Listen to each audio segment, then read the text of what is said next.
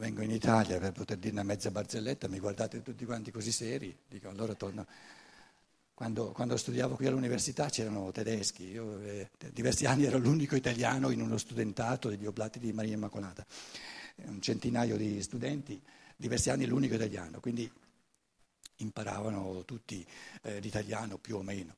E una barzelletta era questa, non devi mai raccontare una barzelletta a un tedesco la sera una cosa pericolosa, perché il tedesco, lui non ride subito, non si permette di ridere, deve andare a fondo della barzelletta, lo state facendo anche voi, e perciò mi avete fatto ricordare questa cosa qua, ci mette tutta la notte e poi salta fuori a ridere durante la meditazione il mattino dopo quando tutti dovrebbero stare zitti. Quindi non si diceva mai una barzelletta a un tedesco alla sera, capito? Voi da, da, da, amici dei tedeschi, adesso io ho detto un Berzavale, eravate tutti seri, una platea tedesca davanti a me. Allora, ehm, brevemente, tu adesso stai sproloquiando, stai dicendo, ma non ci sono dei testi fondamentali no, dove noi possiamo masticare, possiamo fare questi cammini. Certo, due testi fondamentali sono, uno, duemila anni fa, perché duemila anni fa c'è la fenomenologia del logos. Il logos,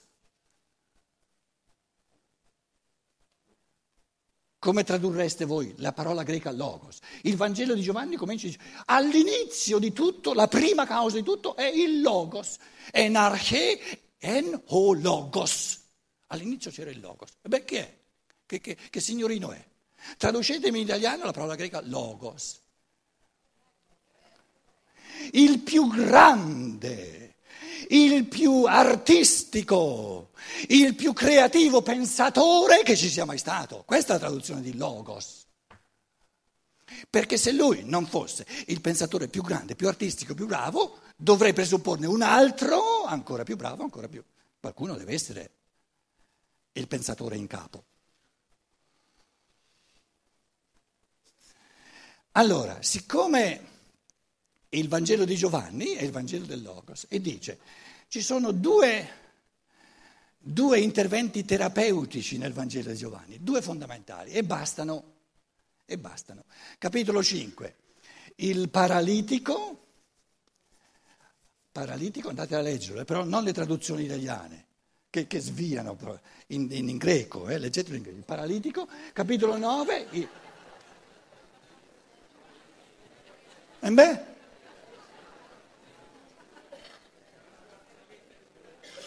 Il greco ha una ventina di, di, di caratteri, mica più dell'italiano, eh, che ci vuole, Santa Pace.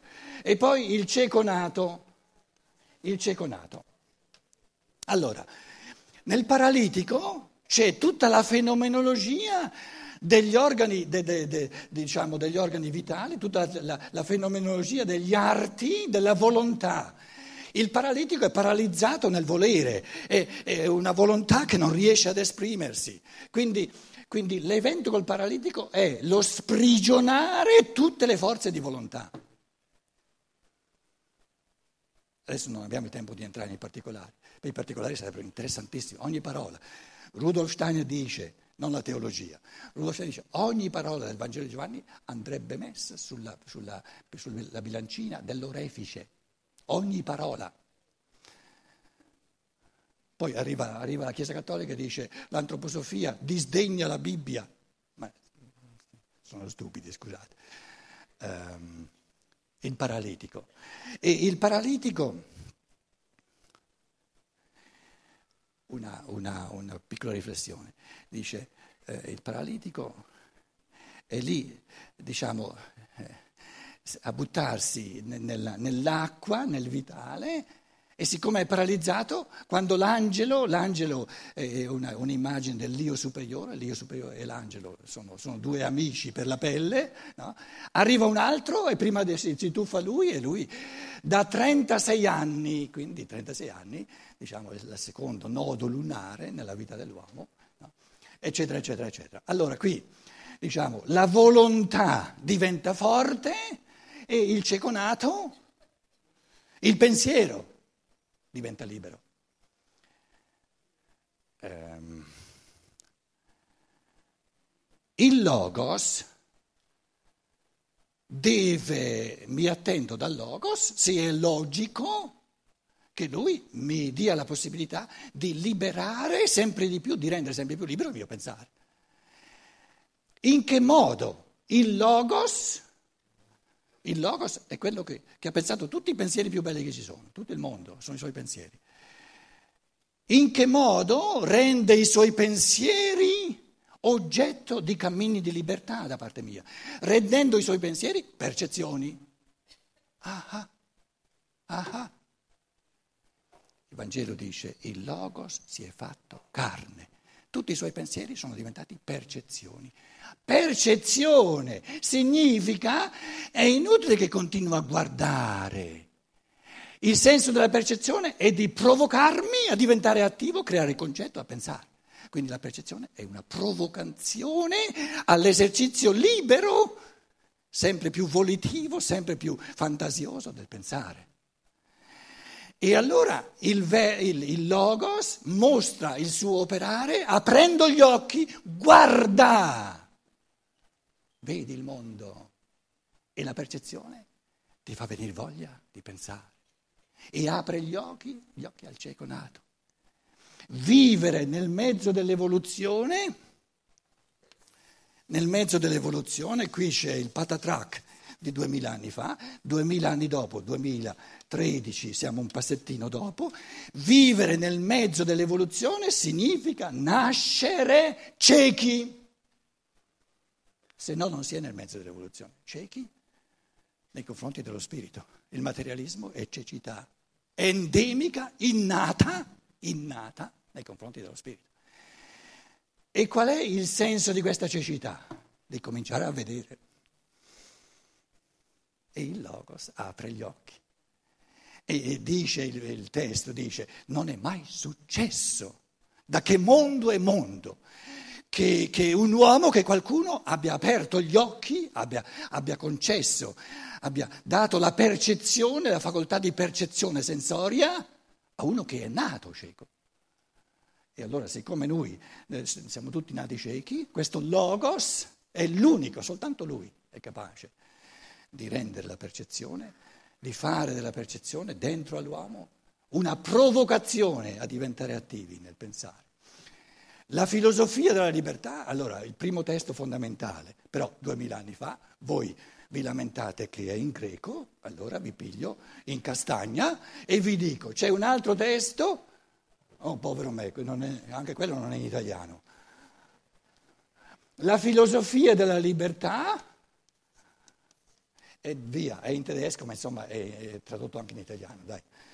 Però, però un, un, secolo fa siamo più vicini. La filosofia della libertà inverte questi due. Allora, il paralitico, i misteri della volontà. Il cieco nato, i misteri del pensare. Ci siamo intesi, eh? parlo per, per sommi capi. Il, il logos, eh, eh, come dire, opera sulla volontà, libera, lo deve fare lui, libera gli elementi della volontà e poi rende l'uomo capace di percezione. Nella filosofia della libertà vengono, vengono invertiti perché adesso è l'uomo quindi, quindi, la prima parte della filosofia della libertà, il pensare, il libero pensare in base alla percezione, un pensare che diventa sempre più creatore, sempre più artistico, sempre più volitivo, sempre più amante, sempre più entusiasmante e la seconda parte della libertà è la volontà, la realtà della libertà. La seconda parte della filosofia della libertà di Rudolf Steiner sono i misteri della volontà che diventa sempre più forte, sempre più fantasiosa. La fantasia dell'amore, quando una persona, eh, quali, sono, quali sono gli indebolimenti fatali della libertà? Cosa rende la, la, la, la volontà fiacca? I due infiaccamenti fondamentali della volontà sono la natura, la natura, perché la natura è fatta di meccanismi, quindi l'elemento corporeo che è fatto di meccanismi, e il secondo infiaccamento della volontà è il dovere. Perché se io devo fare qualcosa per dovere non mi viene voglia più di tanto. Perché non sono venuto al mondo per fare ciò che devo. Chi, chi sancisce così io devo dovere.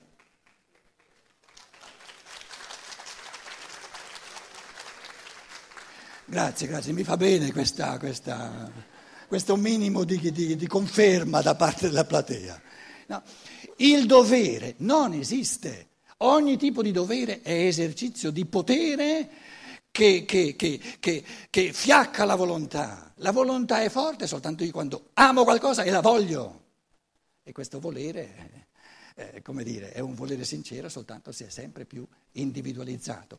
Ciò che vuoi tu, tra l'altro, tra l'altro il cieco nato viene mandato alla piscina, eh, la piscina si chiama Shiloah la missione, il, il, il, il missus, la, eh, presuppone che l'uomo, in base alle percezioni, percepisce la sua situazione karmica no? e diventa veggente nella misura in cui interpreta il karma, il suo karma, come una missione, come una provocazione a comportarsi e la domanda della volontà forte è cosa voglio io in questo momento? E ciò che mi calza, ciò che mi corrisponde, in quanto il meglio di me in questo momento, e se è il meglio di me, sarà il meglio anche del mio organismo, per il mio organismo che è l'umanità, ciò che è il meglio per me in questo momento lo, lo posso cogliere soltanto con le forze della fantasia morale, dell'amore. Io voglio questo, faccio questo in questo momento. E vi dicevo già, già ieri, l'altro ieri, il bene non può mai essere lo stesso per due persone, dovrebbero essere la stessa persona. Quindi ciò che è bene, il bene morale in questo momento per un individuo è di sicuro male per un altro. Il dovere è il tentativo di generalizzare il bene. Generalizzando il bene uccidiamo la singolarità dell'individuo e uccidere l'individuo è, è diciamo, il fenomeno in assoluto dell'immoralismo, è il male morale in assoluto, cancellare l'individuo nella sua fantasia morale. Quindi diciamo, le sorti del volere nell'umanità consistono nel, nell'individualizzare sempre di più il, il dovere, come dire, vincere i meccanismi fiaccanti, indebolenti, i meccanismi di natura. Ditemi voi una parola in italiano che dice i meccanismi di natura in campo di volontà. L'istinto. Chi l'ha detta la parola? Bravissimo. L'istinto. L'istinto è un meccanismo di natura in campo di volontà. Se agisco per istinto, la mia volontà non c'è neanche, sono fia- è fiacchissima. Perciò dicevo, diciamo, l'automatismo di natura nel, nell'agire infiacca, fiacchisce la, la, volontà e il secondo è il soggiogamento alla, alla norma morale che vorrebbe dirmi ciò che io devo fare. E io devo trovare la forza di dire non esiste ciò che io devo fare. Esiste soltanto ciò che la fantasia morale del mio spirito vuole fare. Soltanto quello è moralmente buono. Il dovere è sempre moralmente cattivo, perché uccide ciò che è individuale, lo cancella, addirittura non lo conosce neanche. Quindi eh, diciamo che le, le, sfide evolutive davanti a noi ehm, sono grandi. Allora, allora, adesso dicevo prima, il pensare diventa libero, il pensare diventa libero, quindi il polo, il polo neurosensoriale, nella misura in cui ci metto dentro, vediamo qui la freccia che va dentro, la volontà. La volontà diventa libera nella misura in cui ci metto dentro la luce del pensare. L'istinto è cieco gli manca la luce del pensare. Il dovere è micidiale, gli manca la luce del pensare. Perché se io devo agire per dovere, devo agire in base a pensieri altrui. Il dovere sono i pensieri degli altri, scusate. Se sono i miei è ciò che voglio, non è il dovere. Nella misura in cui, di fronte alla domanda cosa faccio, cosa voglio fare, accendo la volontà, la illumino con pensieri, con intuizioni della fantasia, allora capisco sempre meglio chi io sono nell'umanità, capisco quali sono i miei talenti e agisco a ragion veduta, a ragion veduta, la volontà diventa illuminata. Quando ciò che voglio lo capisco bene, lo capisco bene, quando ciò che voglio lo penso come qualcosa di bello, allora lo voglio fortemente. E si salvi chi si può, si salvi chi può. Quindi fisiologicamente, nella misura in cui diciamo la volontà si illumina di forza del pensiero, ci risparmiamo un sacco di malattie del campo metabolico, della, della, trasformazione, nella misura in cui il pensare si intride di forza e di volontà, ci risparmiamo un sacco di malattie della, della parte superiore del, dell'individuo che altrimenti eh, continua ad ammalarsi perché lo tartassiamo. Eh, eh il sistema neurosensoriale lo tartassiamo troppo e il sistema metabolico lo tocchiamo troppo poco, restiamo fuori. E quindi wuchert, eh, pullula, eh, continua, continua ad aumentare perché non viene consumato. La volontà deve consumare il corpo. E perciò bisogna sempre di nuovo mangiare, sempre di nuovo dormire e ricostituirlo. Um, Basta così, se no. Dieci minuti, dieci minuti tedeschi di pausa.